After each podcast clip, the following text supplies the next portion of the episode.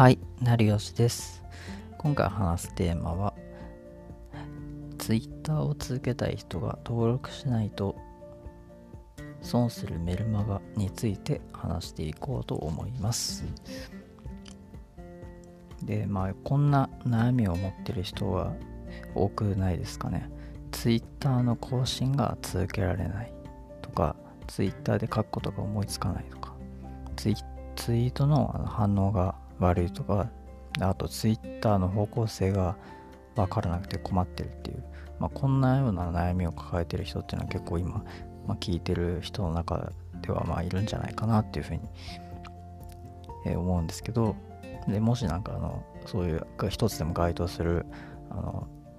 人がいたらあのぜひあの今回の放送をこのまま聞いていただければ、まあ、いいんじゃないかなと思います。で、あの本題に入りますね。で、Twitter を続けたい人が登録しないと損するメルマガ。で、これはまあ結論をズバリ言うと、池池早さんのメルマガに登録をしておく。これが解決のポイントになるんじゃないかなと思います。で、まあ、この池早さんのメルマガ、まあ、池早メルマガとか結構言っていたりするんですけど、あ、ここであのどういう内容を発信しているのかっていうとあの文章の、まあ、基礎とか書き方っていうのを学べるんですね。まあ、他にもいろいろその有料教材のセールとかなんか他にもなんか YouTube に関する話とかもいろいろやってるんですけど、まあ、ただ基本的には文章の基礎とか、まあ、書き方っていうのを全体を通してま学べるんですね。でその毎日のツイートとかコラムっていうのをあの真似することができるっていうのがその文章の書き方を学べることに、え結びつけられるんじゃないかなと思うんですね。であと、ま、無料でその効率化の秘密を学べるっていうのもかなりいいポイントなんじゃないかなと思います。でもちろんこの池早メルマがあの無料無料であの登録ができてお金かからないんで、まあ、そもそも、まあ、登録をしない理由がないんじゃないかなと思いますね。で、あの一つあの補足なんですけど、その毎日のツイートとかコラムを真似できるっていうの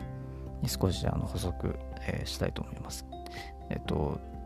そのツイートとかコラムを真似できるっていうのは、その自分が発信するツイートをその書く際にその池早さんがメルマガで書いていることっていうのをどういうふうに書き方をコンパクトに文章をまとめて発信してるのかっていうのを見るんですね。で、その内容を、まあ、自分で自分の言葉でコンパクトにまとめてツイートにするっていうことをやることでその有益な発信を自分もすることができる。そういう意味で真似をすることができるっていう意味ですね。で、そこでやっぱり結果的にその文章の、まあ、基礎的な部分や書き方っていうのを学ぶことができるんで、まあ、その実践を通して学ぶ。読む読むだけだとその実際に身につかなかったりするんで、まあ、そういった自分でツイートをする際にその池早さんのメルマガで読んだ内容を、まあ、まとめてツイートするっていうのは結構身につきやすいまあ、学び方なんじゃないかなと思います。なので今回もしあの池早メルマガをまず登録していない人はこれ登録をしてでその、